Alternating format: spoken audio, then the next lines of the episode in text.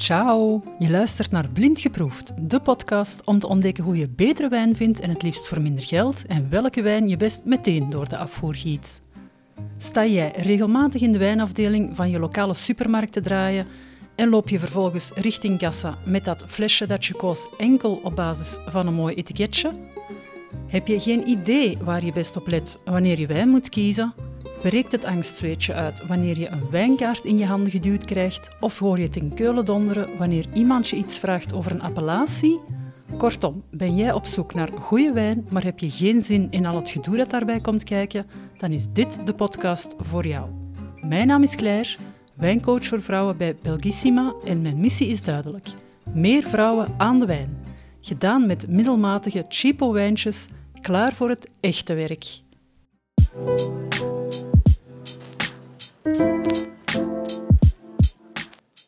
Hallo en welkom in aflevering 6 van Blind Geproefd. Het is warm, het is te zeggen, het is warm geweest en hopelijk wordt het ook weer wel terug een beetje warmer.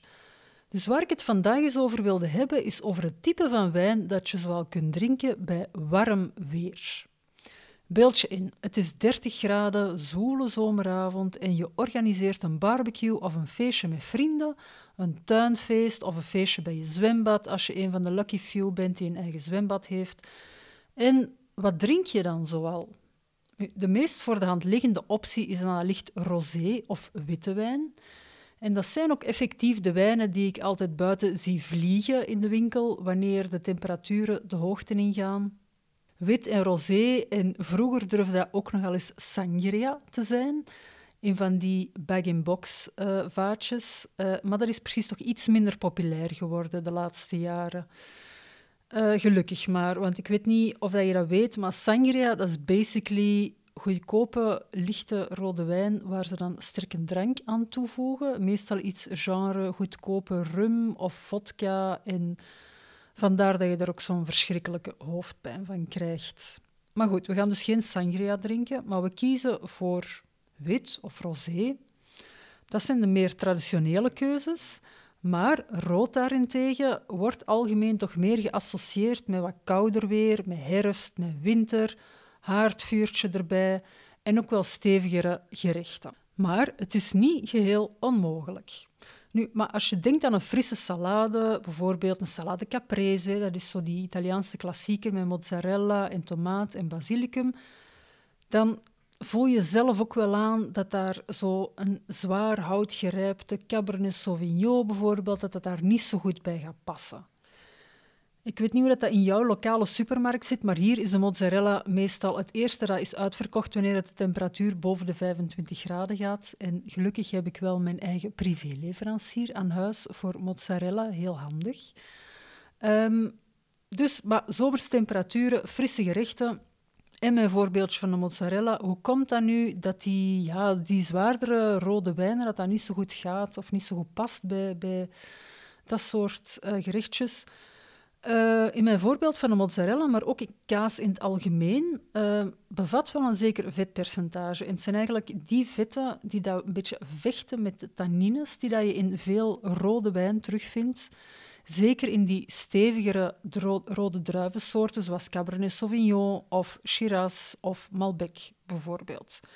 Geen goede match trouwens. En die theorie die geldt trouwens ook voor kaas en wijn. De typische combo, kaas- en wijnavond. En uh, wat wordt er dan bij geschonken? Rode wijn. En, want dat is een van die hardnekkige wijnmythes die er heel moeilijk uit te krijgen is. Dus ik ga het hier voor één keer en altijd nog eens zeggen. Uh, bij een kaasschotel met veel verschillende kaassoorten werkt witte wijn veel beter dan rode wijn. Of bier werkt ook heel goed. Ik uh, woon recht tegenover kaasmeester Van Tricht in Berchem. En zij promoten ook heel sterk de combinatie van kaas met bier, veel meer dan kaas met wijn. Dus daar is wel een zekere reden voor, maar dat is weer een heel ander verhaal.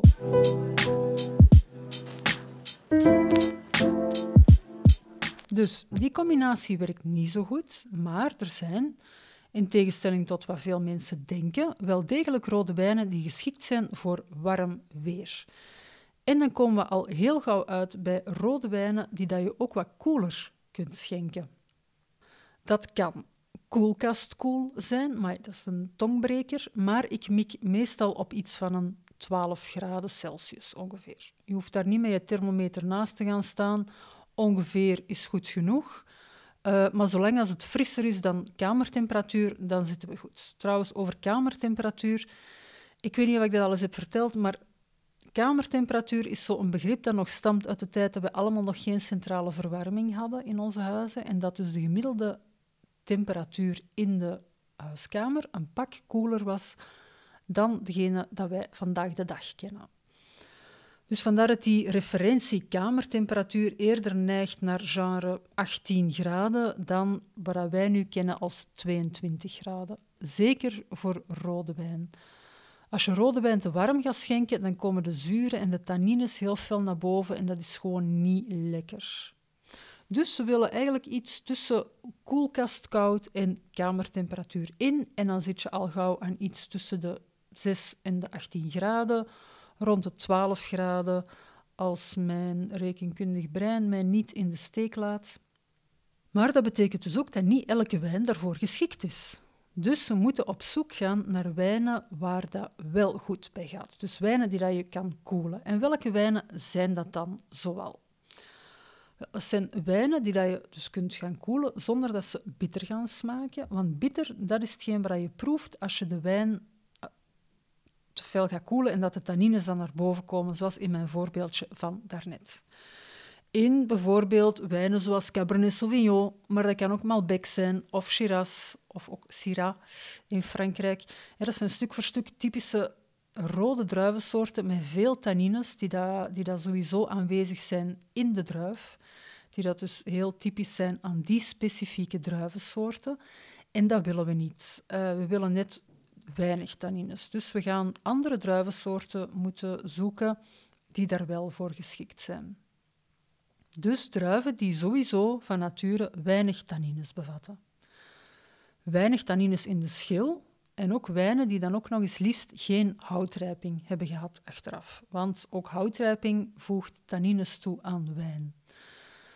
Er zijn druivensoorten die veel minder tannines van nature in zich hebben en daar gaan we naar op zoek. En ik heb die wijnen pas netjes op een rijtje gezet en verzameld in een werkboek, in een gids. En die gids heet Summer Sips. En ik leg daarin van naaldje tot draadje uit welke rode wijnen dat er allemaal voor in aanmerking komen en waar dat je zoal op moet letten wanneer dat je rode wijn kiest voor warm weer, aan welke voorwaarden dat die moeten voldoen, welke eigenschappen ze vooral niet mogen hebben, enzovoort en zo verder. Dus het zou ons nu veel te verleiden om dat hier nu helemaal uit de doeken te gaan doen, maar ik geef wel mee dat je in dit geval best op zoek gaat naar jongere wijnen, fruitige wijnen. Dus heel vaak zijn er ook wijnen die gemaakt zijn om jong te drinken, die dat je maximaal twee jaar kunt bewaren.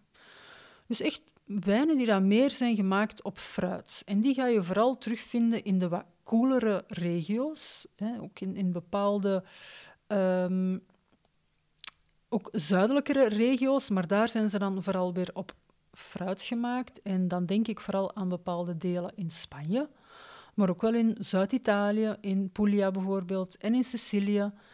En uh, dan denk ik aan Primitivo, die daar ook best wel uh, lichtere varianten kunnen maken, die daar heel fruitig van stijl zijn en die dat je ook gekoold kunt schenken.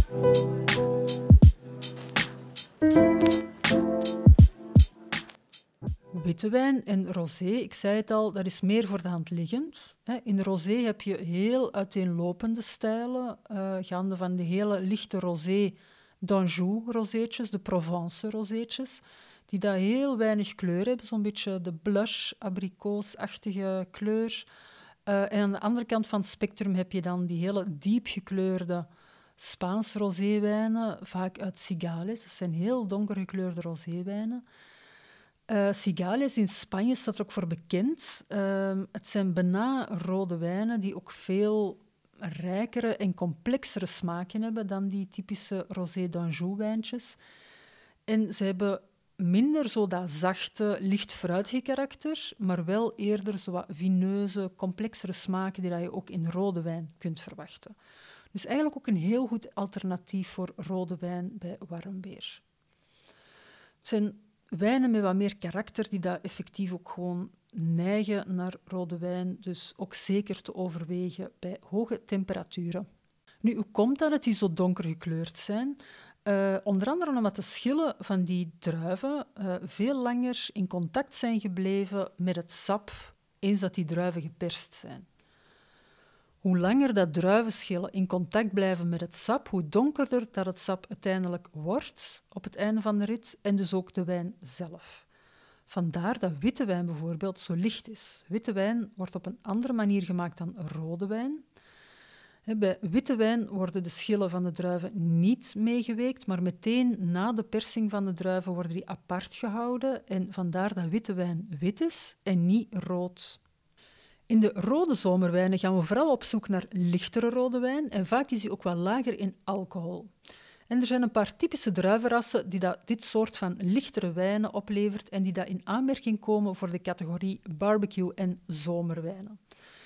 Ik heb die allemaal netjes verzameld in die speciale gids rond barbecue en zomerwijnen uh, die ik net heb uitgebracht, Summer Sips, ik zei het al. En daarin leg ik dus echt alles uit en bespreken ook nog eens zeven verschillende witte en zeven verschillende rode wijnen die het supergoed doen bij warm zomerweer. Hele goede leidraad om je op weg te zetten. En, en, en, er is ook een exclusieve private podcast die daar bij Summer Sips hoort, dus geen podcast zoals hier Blind Geproefd, die dat je gewoon terugvindt op Spotify of in uh, je favoriete podcastplayer. Uh, maar wel zes afleveringen die dat je enkel via Summersips uh, kan beluisteren, die dat helemaal gewijd zijn aan zomer- en barbecue-wijnen. Als je nu denkt van, goh, dat klinkt wel als iets voor mij, dan heb ik goed nieuws voor jou, want nog de hele maand juli kan je Summersips kopen met een speciale lanceerkorting. En er zit ook bovendien een hele coole flowchart bij, die dat je ook als poster kunt afdrukken. Dus het is de moeite, al zeg ik het zelf. Je vindt de link naar Summer Sips terug in mijn profiel op Instagram en ik zal hem ook hier in de show notes van deze aflevering zetten. En je vindt Summer Sips uiteraard ook gewoon terug op mijn website belgissima.be onder de tab Online Tools. Ik ging je vandaag eigenlijk meer vertellen over het verschil in goedkope en premium wijn, maar ik was zo enthousiast over mijn nieuwe wijngids Summer Sips dat ik het heel graag hier met jou wilde delen. Uh, en daarom komt de volgende aflevering van Blind Geproefd eraan volgende week. Dus uh, er zitten geen twee weken tussen dit keer, maar één week maar. En uh, dan leg ik jou alles uit over het verschil in dure en goedkope wijn en waarom dat, dat zo is. En tot die tijd wens ik jou alvast een super fijne zomer toe, met heel veel fijne zomeravonden en uiteraard lekkere wijn. Tot de volgende keer. Ciao.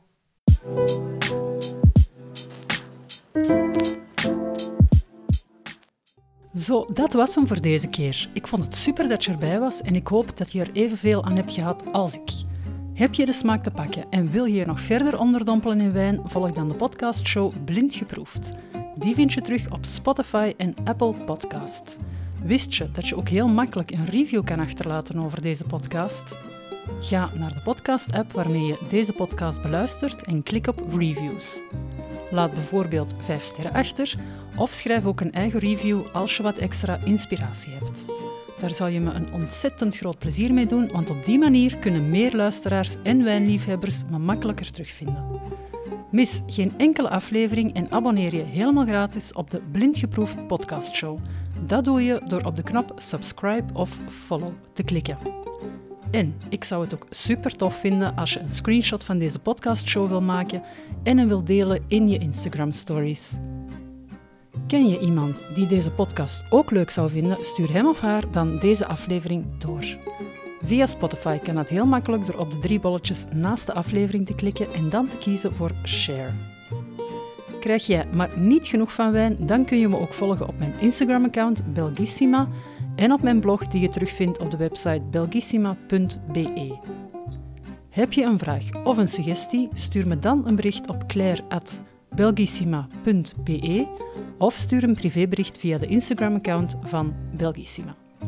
En nu is het tijd voor een goed glas wijn. Bedankt voor het luisteren en tot binnenkort met meer vrouwen aan de wijn. Ciao!